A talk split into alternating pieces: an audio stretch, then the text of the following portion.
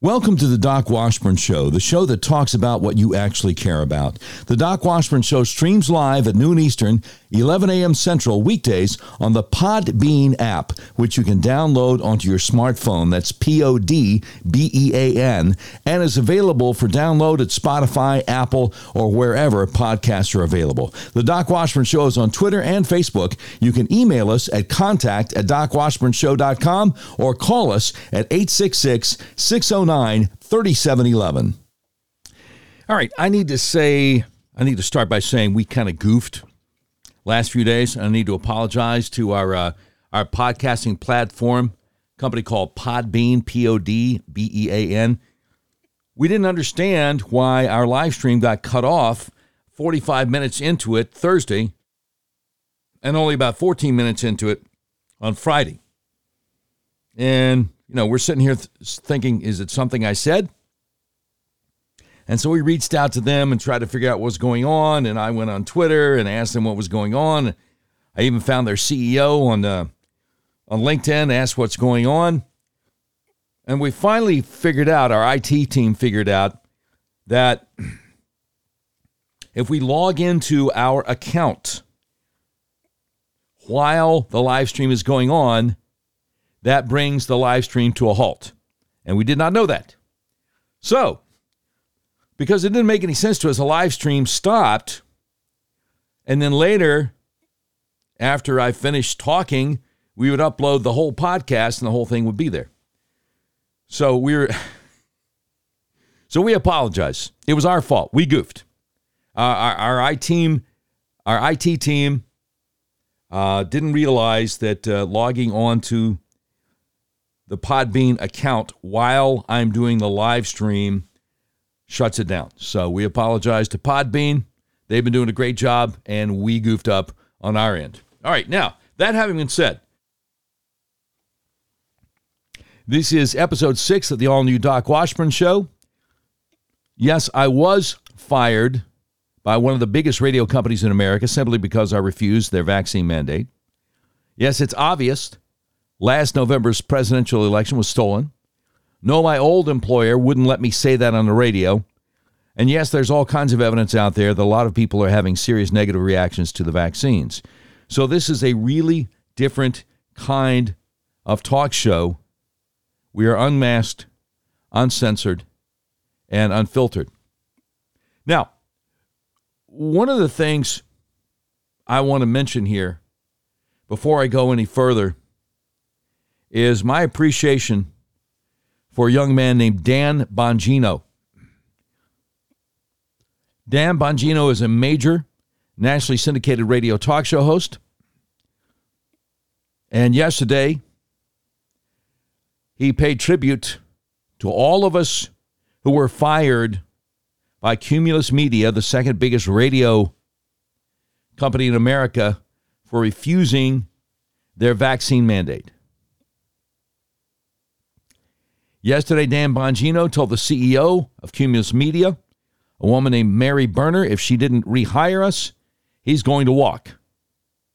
Uh, that's not something that a person who has heard on hundreds of radio stations has ever done before. And I'm so impressed with this with, with this young man. You know, a lot of us were taught when we were young do unto others as you would have them do unto you. We're taught that uh, it's important to put yourself in the other person's shoes. All right? Well, a lot of people don't do that. A lot of people are like, hey, hey, hey, hey. as long as uh, as long as I got mine, then I don't care about the other guy.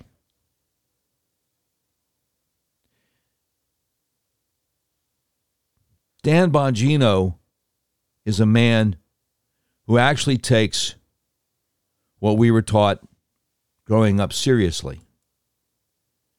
He put it all on the line yesterday. And I just find it remarkable. remarkable. And I don't know if I'm ever going to be able to thank him personally. I hope so. Um, a couple of our listeners said he mentioned me by name on a show yesterday. We haven't been able to find that. But I'll play for you what we did find. And this guy is tough as nails. He's got guts. And uh, I can't tell you how impressed I am with this young man, Dan Bongino.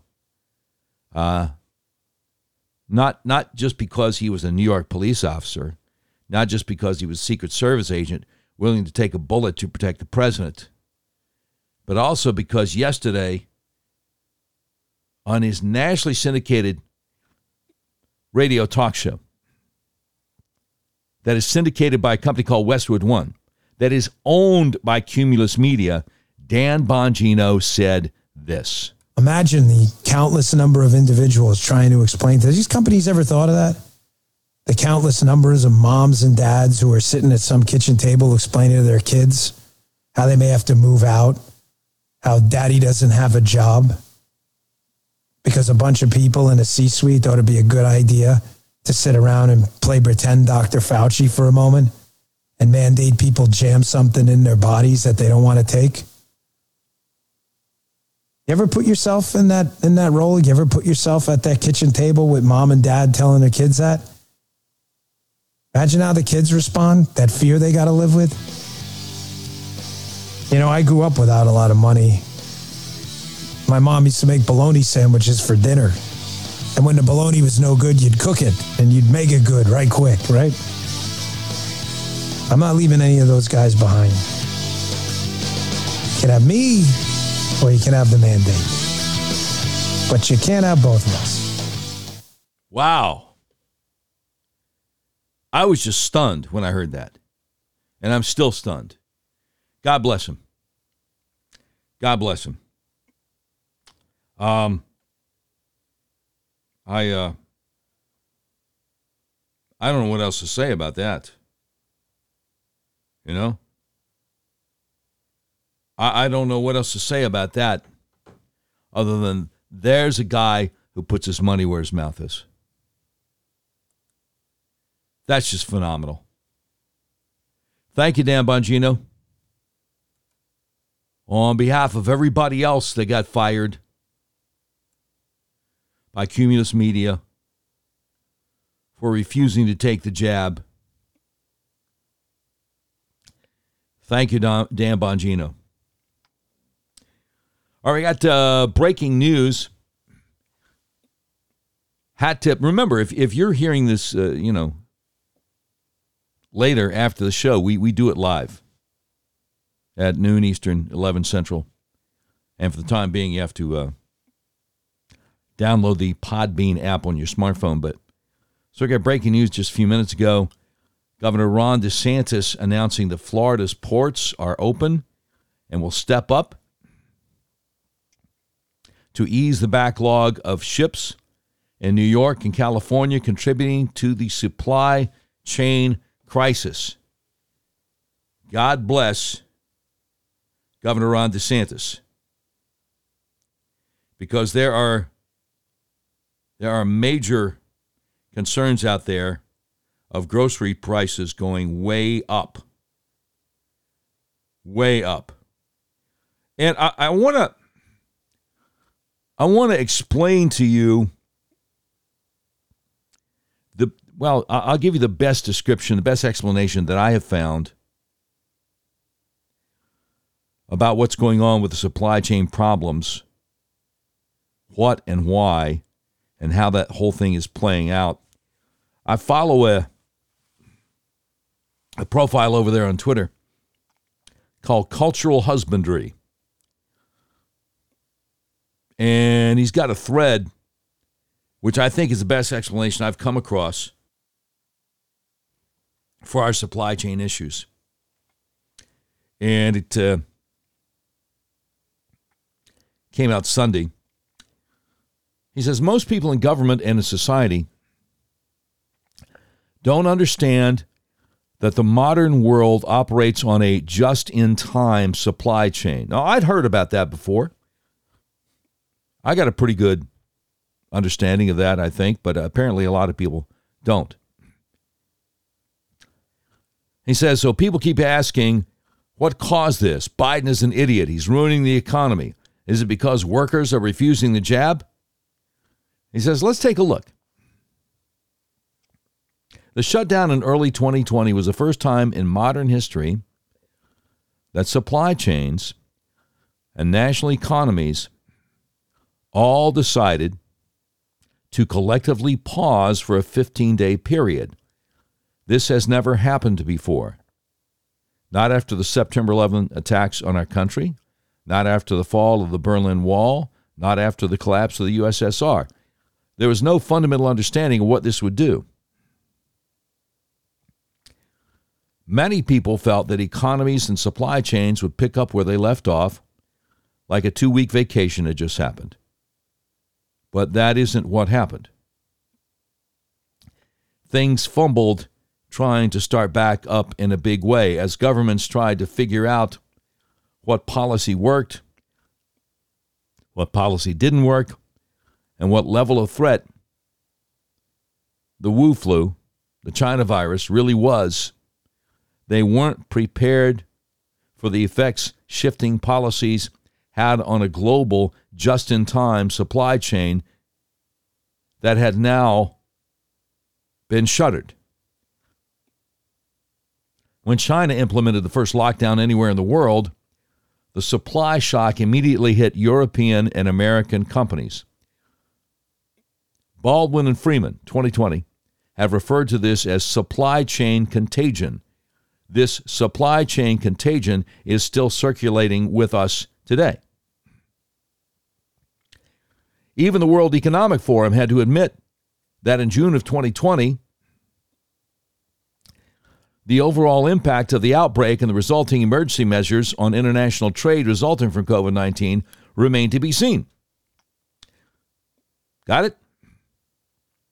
So the World Economic Forum said they had no clue what these lockdowns and shutdowns had done to the system. Now, just in time supply chains, their, their management is a pervasive practice. Even in industries like wood and products of wood or non metallic mineral products, about 30% of all companies report participation in just in time supply chains. About two thirds of firms in motor vehicles production are just in time intensive which is the highest penetration in the sample. About two thirds of all manufacturing workers in France are employed in just in time supply chains, and 60% of French international trade volume can be traced to just in time firms. Now, do you know what he means by just in time? Just in time supply chains? Let me, let me try to explain it to you.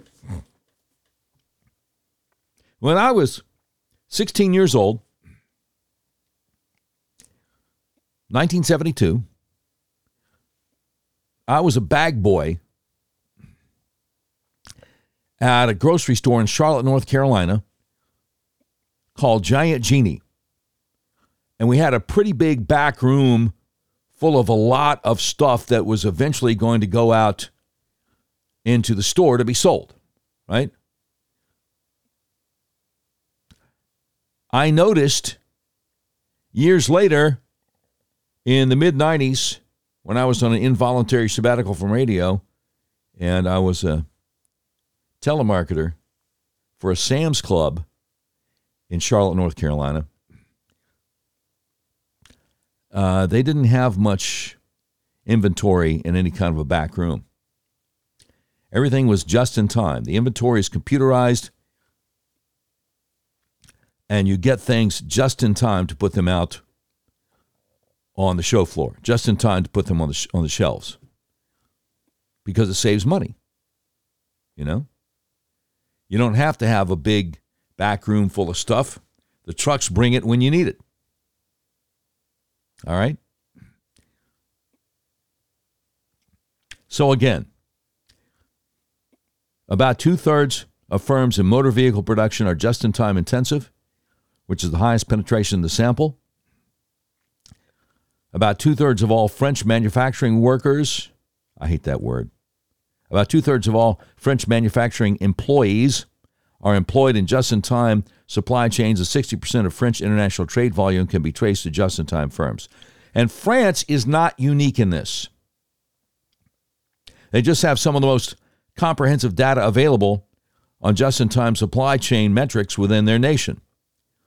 All first world nations now rely on just in time supply chains, with China, the European Union, and the U.S. being the backbone of the international economy. Fast forward to June 2021. China shuttered one of its largest ports, the third largest one, due to an outbreak of the Wu flu, the Rona. This put another major stutter into an already stumbling system. Goods shipped in June from China are fourth quarter staples in the United States and the European Union.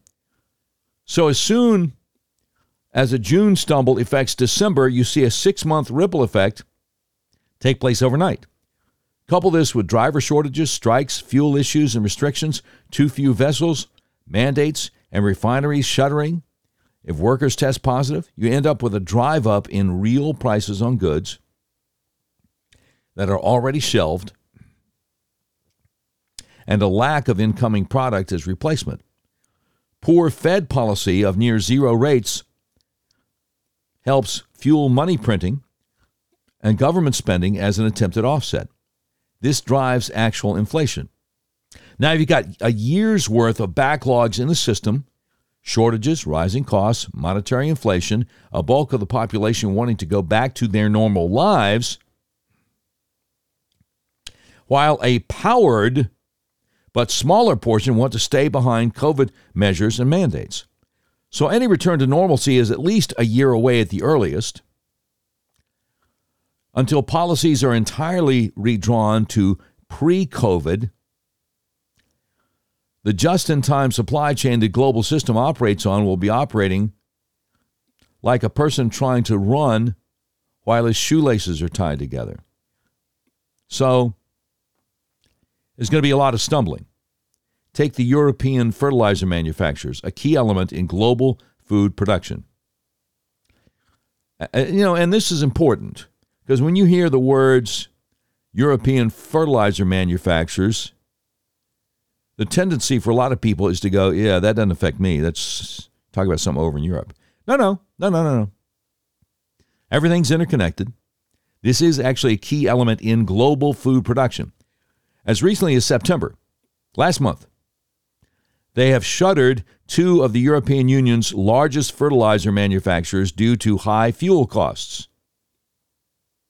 And he links to an article from Bloomberg.com entitled Europe's Energy Crunch is Forcing UK Factories to Shut Down. Now, fertilizer prices are already high, and that's adding to increasing expenses for farmers who are paying more for everything from land and seeds to equipment. The higher costs of production may mean even more food inflation is on the way. This could also indicate food shortages. Higher costs for fuel means higher costs for heating homes at a time when consumers are also paying more for food and many are still struggling from the pandemic's economic fallout. This could look to become cyclical as industries gain footing, then stumble, shortages occur, and repeat. The only way for a just in time global supply chain to function as it had prior to COVID is in an unrestricted manner, meaning unrestricted by COVID or post COVID policies. Until that happens, we will be in an ever increasing cycle of traction stumbling, shortages, and cost increases. What governments choose to do is beyond me. I, I don't suspect we see anything, anything positive on the near horizon. We may be living in a not in time supply chain for the foreseeable future, so be kind to your neighbors. You know, I one of the things we try to do here One of the things we try to do here is share things with you that you're probably not getting elsewhere. Okay? So I hope the thread that I just shared with you from Cultural Husbandry, trying to explain the situation that we're in with this well oiled machine called Just in Time,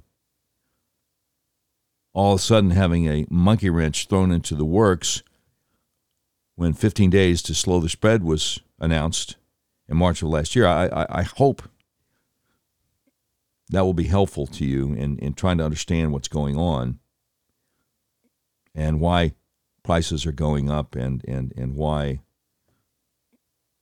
you're seeing shortages of certain basic goods. Um, billionaire supermarket owner warns food prices will go up tremendously over at the, the epochtimes.com. Okay, so a buddy of mine texted this to me, and it says, uh, let me see, premium. But I'm I'm logged into the Epoch Times over here on my PC. I think I might be able to get it. Um, log in. There we go. Okay, because this looks important to me. This looks important to me.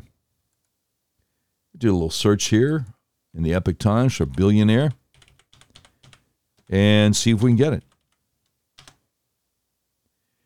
Because the last thing in the world we want is for food prices to go up tremendously. When I say we, I mean you and me. It's, a relatively. Uh, little short little article here, Jack Phillips over the epochtimes.com. I'll share it on my Facebook page in a little bit. The owner of a New York City supermarket chain predicted the food prices will increase sharply in the coming months, with some increasing to 10% in the next two months. John Catsimatidis the billionaire supermarket owner of Gristedes and D'Agostino Foods, warned that food giants such as Nabisco, PepsiCo, and Coca Cola will prioritize raising prices on products. In an interview with Fox Business on Monday, this billionaire grocery store chain owner said, I see over 10% price increase in the next 60 days. He added the trend will not drop anytime soon. Catsimatidis cited rising inflation and supply chain bottlenecks, what we were talking about a little bit ago, that are currently plaguing supermarkets and other retailers around the United States. Catsimatidis then cautioned I see food prices going up tremendously because food company CEOs want to be ahead of the curve. And the way they're doing it is they're dropping all promotions. They are dropping low moving items. He said, Why give away something when you don't have to give it away and you make more margin? So I think that now these companies are going to have record profits in the third quarter. Experts have said that a significant backlog of shipping containers is currently being processed at two major California ports, snarling delivery of food and other goods, energy shortages in the Asia Pacific, and Europe area, as well as COVID 19 related concerns, lockdowns, and vaccine mandates have also been blamed for the supply crunch. Well, there's more to it than that, and, and that's why I shared the, um, the just in time explanation for you a few moments ago. But Jack Phillips over the Epoch Times continues. Earlier this month, the White House announced that it was able to push Walmart FedEx and UPS into committing to adding more shifts to alleviating shipping issues. The Port of LA also committed to 24 7 shifts, according to the Biden administration. Not sure if that's true or not. Compared with a year ago, consumers are paying significantly more for goods and services already, according to recent data released by the Labor Department. Of course, White House Press Secretary Jen Psaki said that's a good thing. This comes as the Labor Department reported the Consumer Price Index, a key inflation gauge that measures how much Americans pay for goods and services, rose approximately four tenths of a percent in September, up 5.4% year to year. And again, Biden said, well, was it Biden or, or Jen Psaki said Americans aren't looking at year to year price increases? Oh, we're not. Oh, okay. For example, Americans are paying about 42% more on average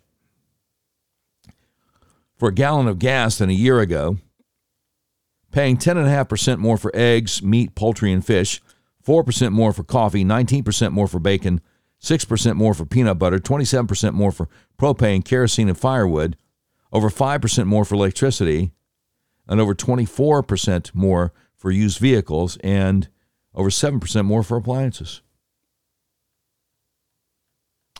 Now, I, I want to mention something to you I heard this morning. Have you ever been in the shower and you listen to the radio while you're in the shower and you hear some of it, but you don't hear all of it? Because the shower's so loud in your ears that you get some of the radio, you don't get all of it. So I had the radio on this morning. I was in the shower, and it was on a station with a uh, Christian financial guy named Dan Celia, and he's really good. I like Dan. He had a caller who made an interesting point. The caller said that the truckers need to stand firm against the vaccine mandate. And if there gets to be too much of a shortage of people to drive the trucks, then there will be chaos in the grocery stores, and the Biden administration will have to back down. And I wish I could have heard Dan's response, but you know, I'm in the shower, so I missed I missed Dan's response, but I heard what the caller said. Unfortunately, the caller and people who think like the caller don't understand the possibility that Biden, also known as Let's Go Brandon, and whoever is pulling his strings may actually want chaos in the grocery stores. Know what I'm saying? No, no, no, no. Think about it. Think about it. Think about Venezuela. When Hugo Chavez took over Venezuela, if he had let it remain a free country, I mean, they have so many natural resources there. Venezuela would have continued to be a prosperous country as they were up until the time he took over. And now his successor after he passed. But clearly, he didn't want that. He likes the idea of people scrounging in the back of garbage trucks trying to find something to eat. So, the idea that Biden and those who are pulling his strings would look at entry grocery store shelves if that is indeed if it indeed gets that bad across the country and and we start going oh no we got to we got to back down we got to change our policy. Well what if that's what they want? What if that's what they want? See i i think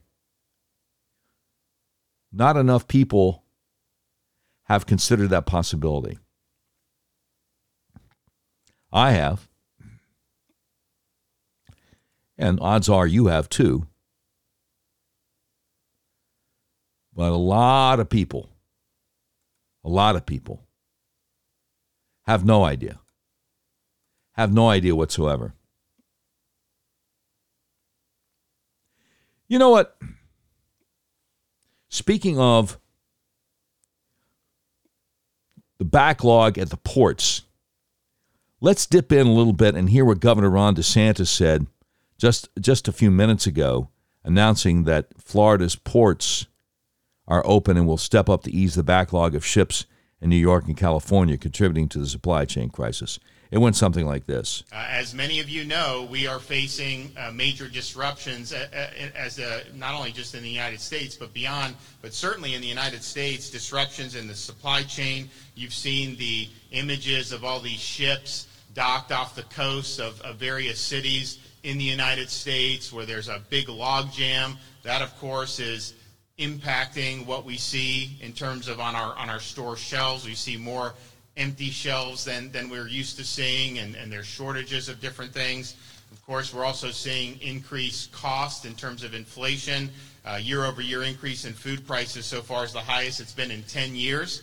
And of course, many commuters have been have been suffering under about a 50% increase in gasoline. And so you see uh, a lot of problems. I know they just announced, well, in California, maybe they'll start having the, the port operate 24 7 our ports operate 24 7. I mean, that should be happening anyways. Uh, and so we in Florida uh, have the ability uh, to help alleviate these log jams and help to ameliorate the problems with the supply chain. And part of it is because we've long been committed to reliable, modern, and accessible port facilities. Since I became governor in 2019, uh, we've allocated almost a billion dollars to over 70 Florida seaport projects. And uh, these are uh, approaches that have, have made us uh, really, really strong. And of course, the, the port is one. And then once it gets off the port uh, with the different operations that we offer, both rail and road, uh, it really, really, really is, um, I think, a model uh, for, for the rest of the country. So we're here. We have capacity. And not only that, I'm proud to announce, and I'm going to let the directors talk a little bit more, uh, that, that JAXPORT and some of the other ports uh, are also stepping up even above and beyond uh, by offering incentive packages to businesses who want to move their cargo uh, through these ports, like JAXPORT. Uh, this will make a huge difference. If you think about a place like JAXPORT, you have close to 100 million consumers that live within one day's drive of JAXPORT. Okay, this is fantastic. And that's a good guy. Florida Governor Ron DeSantis. I hope he's president someday. Now, speaking of Florida, I just noticed this tweet from this morning from United States Rep- Representative Jim Jordan of Ohio.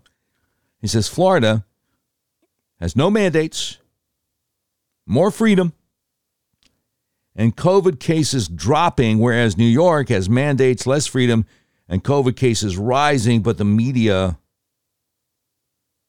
won't tell you that. They won't tell you that. By the way, Washington Post op ed piece this morning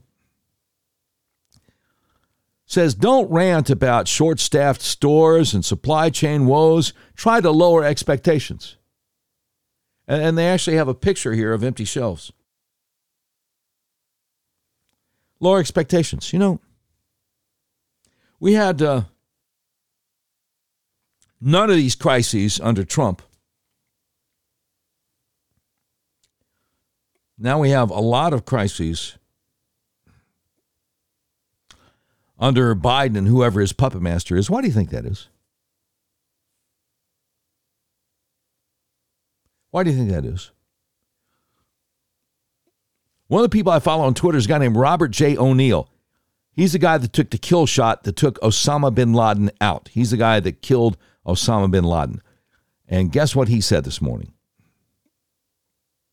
Referring to the September 11th, 2001 attacks on the Twin Towers, he said people in the South Tower were told to stay at their desks. The same people who told them that are the same people who are telling you to wear a mask. That's true. That's true. You know, it, it reminds me, I don't know if you realize this, but when our nation was attacked on September 11th, 2001, let me back up. Um, in radio and television, there's something called the EAS, the Emergency Authorization System. It used to be called the EBS, the Emergency Broadcasting System. So when there is an emergency, that's what kicks in. That's what goes into effect. except the day that a couple of uh, jets hit the World Trade Center. Um, that didn't happen. That didn't happen. Um, didn't happen. Didn't happen. And that's a shame. I talked to I talked to the um, guy who's a general manager of a TV station when I was in Panama City, Florida. Um, and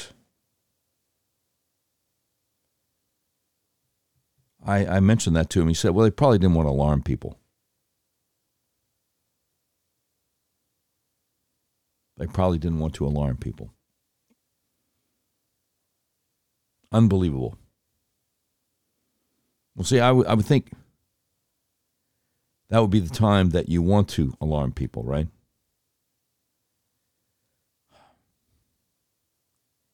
It's a, it's a crazy world we live in. It's a crazy world we live in. Chris Pandolfo over the Blaze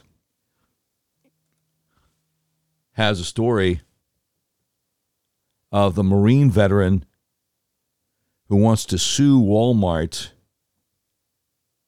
after a pharmacist denied him access to ivermectin. Hear about this? A retired Marine from Albert Lea, Minnesota, wants to take Walmart to court after a pharmacist refused to fill his doctor's prescription for ivermectin to treat his case of COVID 19.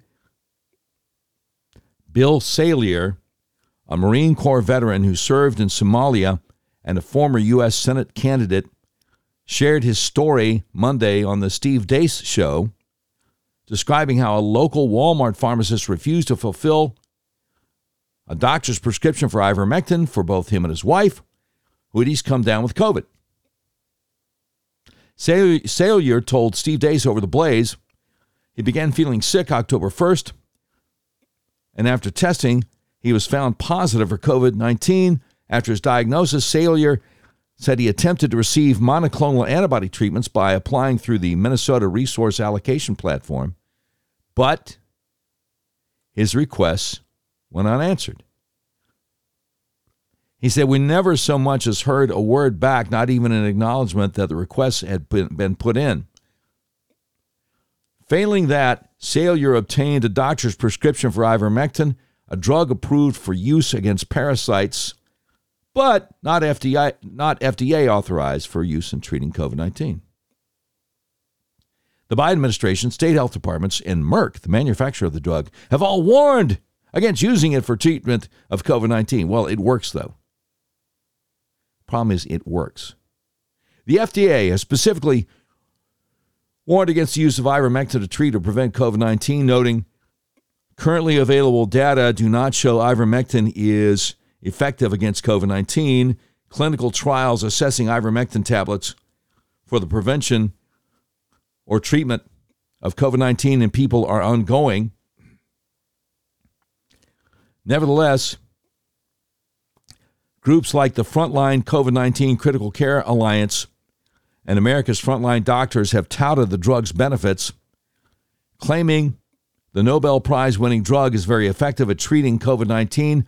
Some scientists disagree, highlighting flaws in studies cited in support for ivermectin as a COVID treatment and urging people that more research is necessary before the drug should be prescribed for COVID patients. Wait a minute, what about the right to try?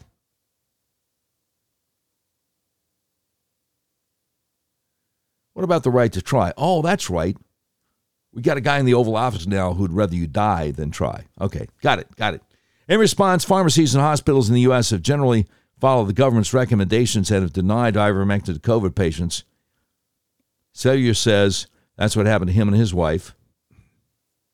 Quote, the prescription was sent in to our local Walmart here in Albert Lea, Minnesota, and it was refused to be filled by the pharmacist. This pharmacist contacted my wife, telling her he would not fill it. My wife told him he did not have the right to stand between our physician's prescription and the patient. He asserted he did have that right and refused to do so. Salier says he and his wife were left in limbo after the pharmacist continued to deny them access to ivermectin even after the physician called him to, to discuss the matter. He said, We were faced with either continuing to suffer and quite possibly ending up in the hospital, explaining they decided to take a risk and purchased a horse paste version of the drug that's not intended for human consumption. It could be dangerous if overdosed. He said, I was forced with this decision. I was either going to lay there, suffer, and be at life's peril of losing my time with my family, or I was going to eat the that horse paste. And down the hatch it went. Fortunately, he did not overdose and told Steve Deace over the Blaze within eight hours he began to feel relief from his COVID symptoms. Now he says he wants a reckoning with Walmart and the pharmacists who denied him access to ivermectin. He says if you ever wanted to find out what it is to punch a Marine in the face and what type of response you're going to get, well, America, you're about to see the type of response that you get. Because if you take on me and my family and you stand between our physician and the health care that they have prescribed to me as a life saving thing, in my opinion, that is what it did, then you have got a fight on your hands, and I'm coming for that fight. So he is uh, partnering with a group called We the Patriots USA, a nonprofit that defends civil liberties, to raise money to file a federal lawsuit against the pharmacists and Walmart. Oh, I, I, I strongly approve of that. In the meantime, I'm wondering why he didn't go to a local pharmacy. Because a lot of times local pharmacies will do stuff that these big chains won't do. But yeah, I mean, sue them. Absolutely sue them. No question. No question about it. It's an outrage. It is an absolute outrage. Speaking of outrages, we have more breaking news. Biden secretly flying underage migrants into New York in the dead of night. Have you heard about this?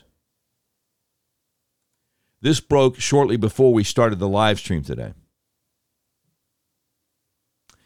And I will share that with you. Let me um, let me run this liner for just a, a, a half a minute here so I can take a breath and get a drink of water.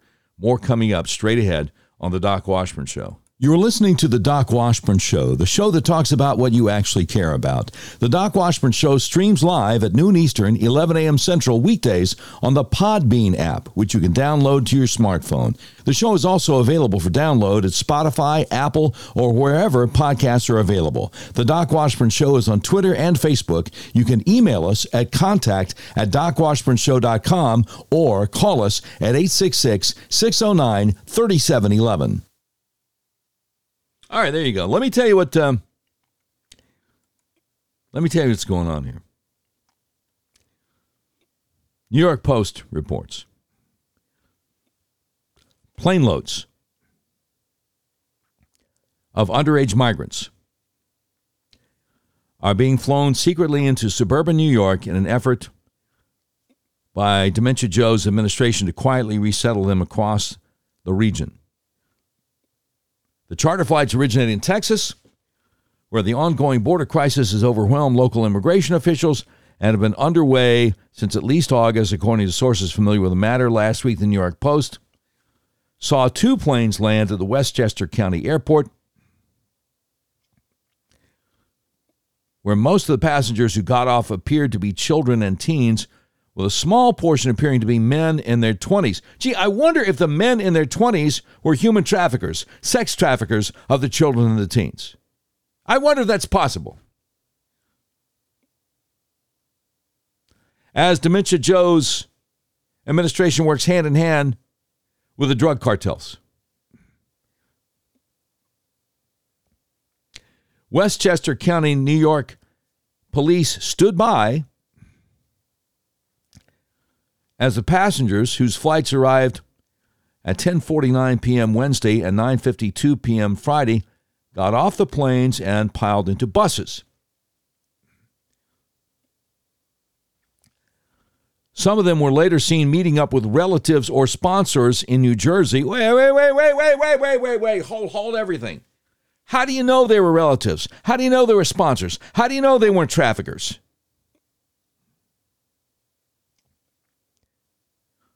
I mean, it wouldn't bother Biden if traffickers were getting them.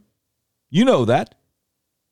Some of them were later seen meeting up with relatives or sponsors in New Jersey or being dropped off at a residential facility on Long Island. A New York Post analysis of online flight tracking data suggests that around 2,000 migrants nabbed after sneaking into the U.S. from Mexico have arrived at the airport outside White Plains on 21 flights since August 8th. Records show some of the planes touched down between midnight and 6:30 a.m. when a voluntary curfew is in effect, with two arriving from Houston at 2:13 a.m. and 4:29 a.m. on August 20th. The clandestine nature of the operation raises questions about how the White House is dealing with a recent surge in unaccompanied minors.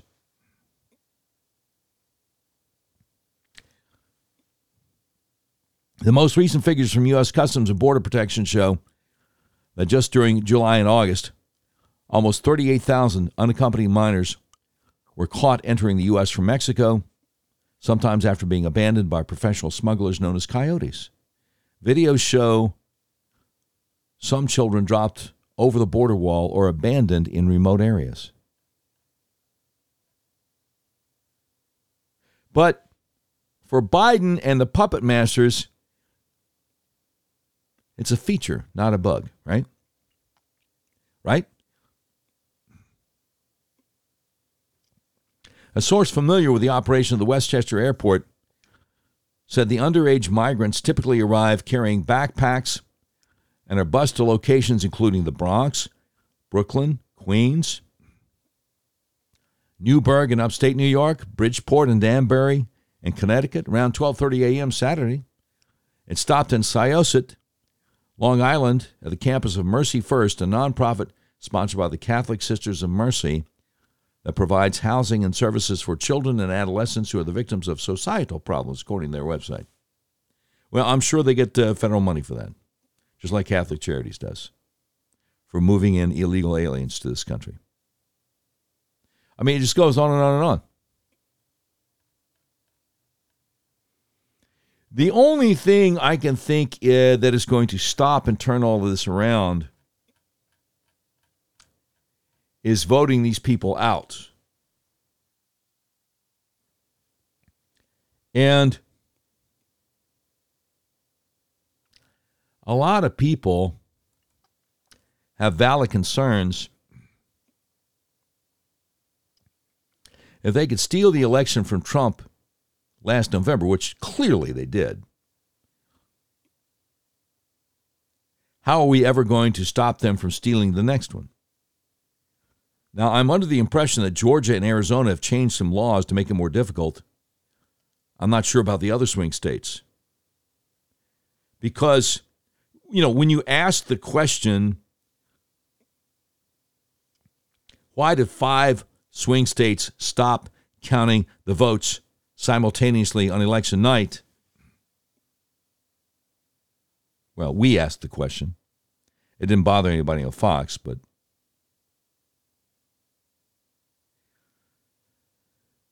there's a big hurdle we have to get over. You know, to take back control of this country electorally. Wise man once said, Work like everything depends on you, pray like everything depends on God. Now, I, uh, I still have in the back of my mind Dan Bongino's bravery yesterday and telling the CEO of the company he works for, you either drop the vaccine mandate and rehire these people or I'm walking. And he said, What is it like for people to have to tell their kids uh, we might lose the house because uh, Mary Berner fired us for not taking the vaccine? I'm fortunate to have this podcast. People have asked me, well, how do you plan on making any money out of it? Well, at some point in the next few weeks, we'll start doing some uh, live endorsement advertising. That's how. In the meantime,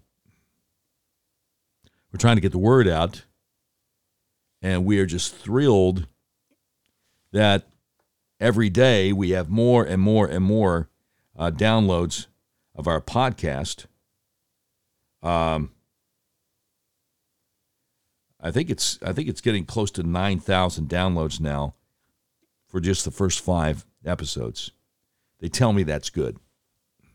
Anyway, the great U.S. Representative Thomas Massie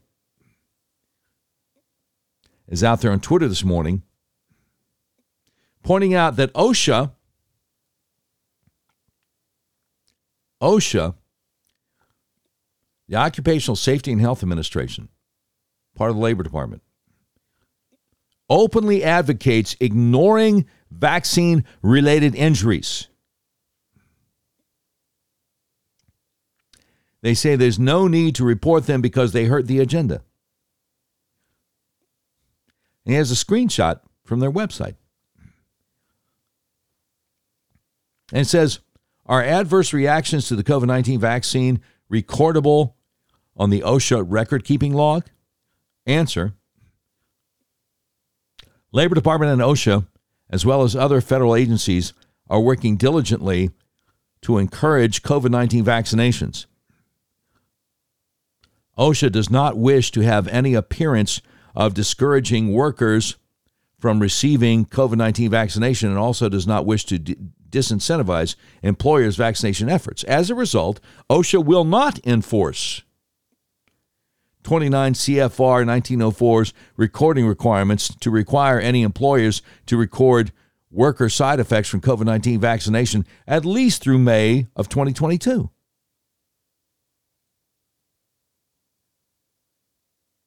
Okay, so what they're saying is if you have, what is it, the CDC director, Rochelle Walensky, called it a few months ago? A risk of uh, serious health complications from taking the vaccine. OSHA's saying if that happens to you, we don't want to hear about it until at least May of next year. Because we want people to get vaccinated and we don't care if it hurts them. We will reevaluate the agency's position at that time, May 2022, to determine the best course of action moving forward. You know, I read one time the love of money is the root of all kinds of evil. That's what I read. So, Fox 21 News in Denver, Colorado has an article. Pardon me, I guess it's Colorado Springs. Yeah, Colorado Springs. I'm sorry. Parents demanding answers following allegations that teachers forced middle school students in Colorado Springs to tape masks to their faces. Have you heard about this? Academy School District 20 is now investigating the claims. More than 100 students and staff members are being interviewed about the situation. A picture of a sixth grader from Chinook Trail Middle School with her mask taped to her face made its round on social media over the weekend. The mother of the child said it was posted to find out if other parents were aware of the new policy of taped masks and if there were more students being taped. The mother, Stephanie M., says it's a type of restraint to me. Stephanie told Fox 21 News Colorado Springs she had sent her daughter a picture from Timehop, an app that shares photos from years past, and the daughter sent her a selfie in return wearing a mask with tape on it Friday. That's when Stephanie started asking questions.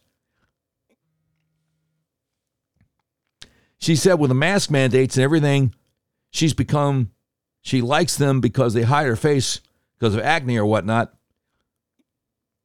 What really made me sad was that she didn't see what was wrong.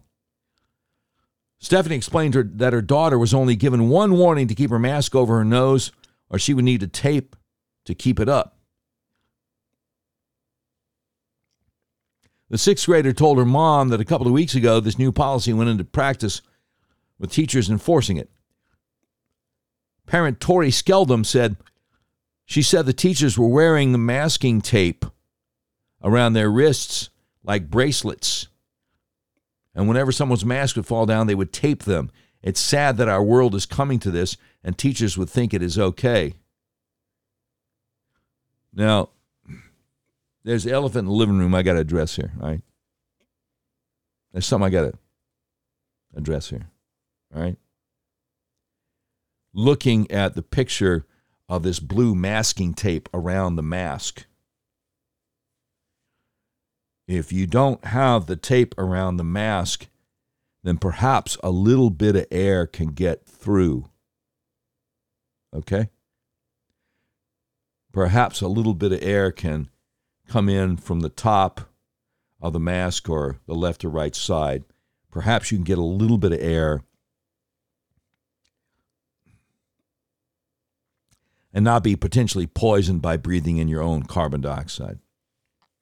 All right? But these teachers are child abusers. And they want the children to have to breathe their own carbon dioxide. Right? See, all these folk that you see uh, candid pictures of now Joe and Jill Biden, uh, Chicago Mayor Lori Lightfoot, uh, California Governor Gavin Newsom, Arkansas Governor Asa Hutchinson, all these people. You see these pictures of not wearing masks, but oh, oh, oh, the five year old, they got to wear masks. We don't have to, but they have to. They're child abusers. They're child abusers. Anyway, the rest of the Fox 21 story out of Colorado Springs. Academy School District 20 has had a mask mandate since September 27 because of so many kids having to quarantine, but these parents think they're taking it too far. Now, Stephanie explained it's developing some sort of mentality in our children where that kind of restraint over your face your, your face is you. That's how people know you. They're just doubling down on hiding you and not letting you breathe.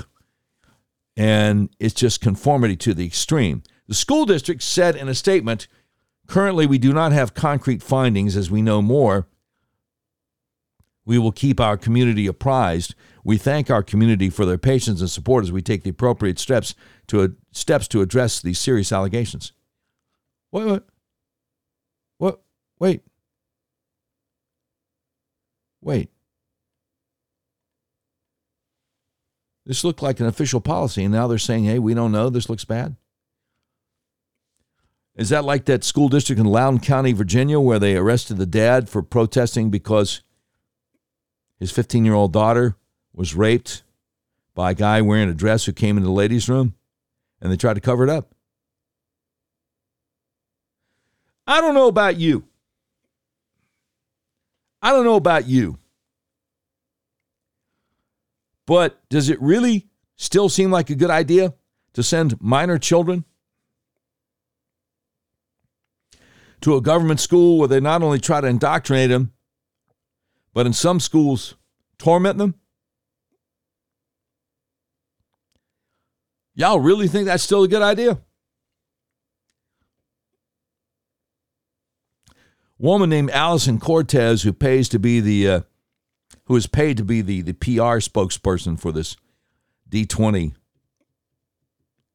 school district there in uh, Colorado Springs, said, and I quote, "We've heard rumors that uh, students did it on their own. We've heard rumors that teachers handed out the tape." We've heard rumors that teachers joked about it, but the students got the tape. Uh, there's so many versions of this story here. That is why we need to actually talk with every single student and find out what really happened. Now, I, I don't know if that's the way she talks, but it just seemed fitting and appropriate to me. Uh, the Chinook Trail Middle School principal has planned to meet with uh, parent Stephanie and her daughter to discuss what happened on Friday. Yeah. Yeah, good luck with that. Good luck with that. Again, again, we're outraged, but they're not. We're outraged, but they're not. For them, it's a feature, not a bug. Happening in Vegas, too. Las Vegas elementary teacher tapes mask to fourth grader's face. Mother of nine year old student at Carolyn S. Reedom Elementary School in Vegas contacted Vegas News earlier this week with a horrific story of how kids were being humiliated by their teacher who was upset when they didn't wear their masks properly. To teach them a lesson, she began taping their masks to their faces to humiliate them in front of their class. On Tuesday, the mother was informed by school administrators that her son showed up at the office with a mask taped to his face. When the office staff asked her son about the tape on his face, he told them his teacher, who was upset he didn't pull up his mask after taking a drink of water, had taped it to his face. His mother told Vegas News she physically taped his mask to his face in front of the entire class. She had taped it all the way up to his forehead.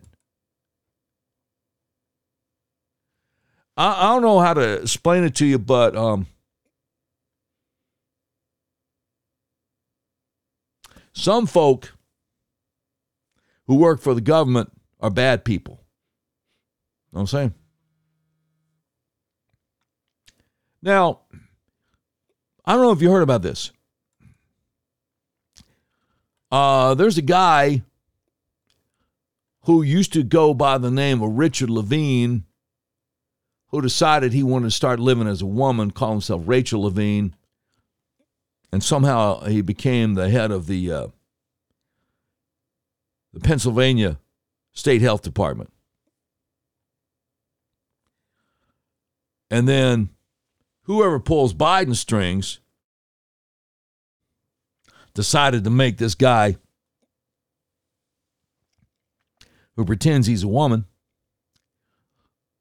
the U.S. Uh, the U.S. Assistant Secretary of Health for this whole country, right?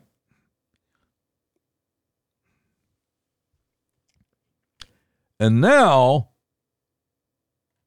the administration announces that uh, this is going to be sworn in as a four star admiral in the public health service. So you take a guy who's mentally ill, a guy who thinks he can become a woman and you make him number two in the U.S. Department of Health and Human Services, and now you say he's also an admiral. They're rubbing our faces in it. You know what I'm saying? They're rubbing our faces in it. Just so you know. Again, I've said it before. I'm unmasked, I'm unfiltered, I'm uncensored. I'm not worried about letting the chips fall where they may. I'm going to say what I'm going to say. And again, that's one of the things that just flabbergasted me when yesterday Dan Bongino had the guts to do that on terrestrial radio. And to throw down the gauntlet, that's uh, God bless him. God bless him. All right, so Dementia Joe's energy secretary, Jennifer Granholm, used to be the uh, governor of Michigan. Did you hear what she said over the weekend? you know, we've got a global problem, and China is a big contributor to that. We are too, and, but we don't have much um, moral authority to say you should be doing this if we're not taking action and deploying the technology that we need to deploy. Really? We don't have much moral authority to call out communist China. Really? See, I beg to differ. I beg to differ. KUSI News, big TV station, San Diego, points out that according to San Diego County's website, there were more positive COVID 19 cases among vaccinated people than unvaccinated people recently. And they went to uh, data analyst Justin Hart to discuss the data. We got a, a little soundbite on that. About 60% of the population here in San Diego, if you go from zero to 100 ages, uh, are vaccinated, fully vaccinated. And about 54% of the cases in the last report uh, show that they came from the fully vaccinated population. And, and you know, that works out population wise, but now you're scratching your head thinking, I don't think that's the way vaccines are supposed to work, right? Yeah, it's not how they're supposed to work. It's not how they're supposed to work. It's absolutely not how they're supposed to work. And they know that. And it's making them crazy. I got to tell you, each day, each day is an adventure. So, you know, Norm MacDonald passed away a few weeks ago, the great comedian Norm MacDonald.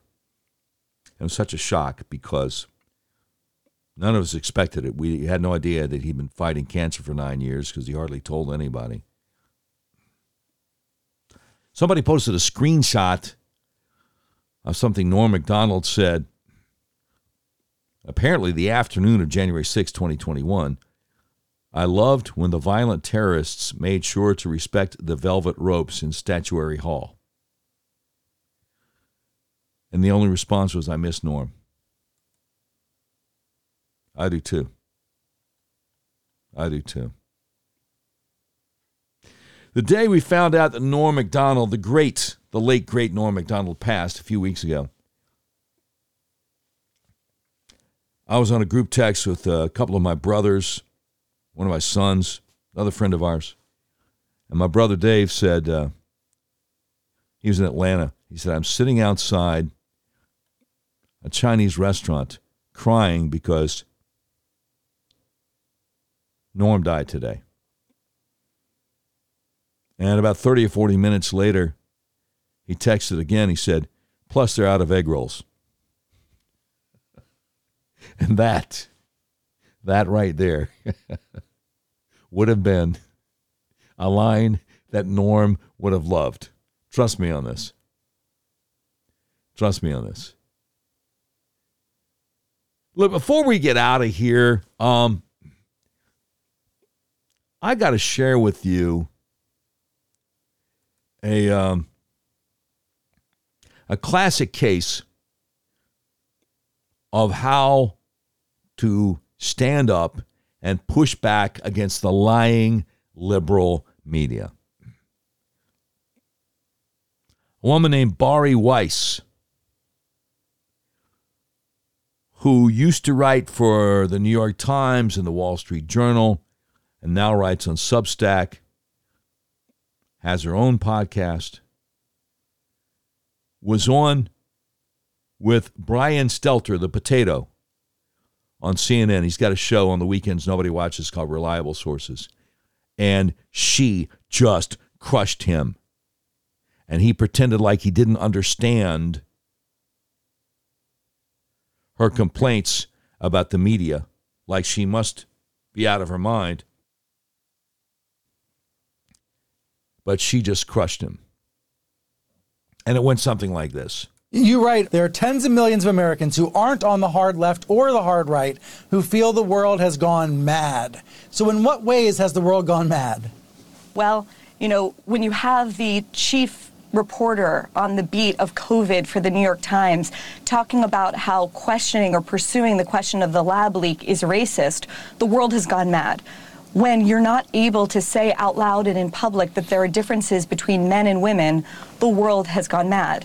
When we're not allowed to acknowledge that rioting is rioting and it is bad, and that silence is not violence, but violence is violence, the world has gone mad when we're not able to say that Hunter Biden's laptop is a story worth pursuing, the world has gone mad. When, in the name of progress, young school children, as young as kindergarten, are being separated in public schools because of their race, and that is called progress rather than segregation, the world has gone mad.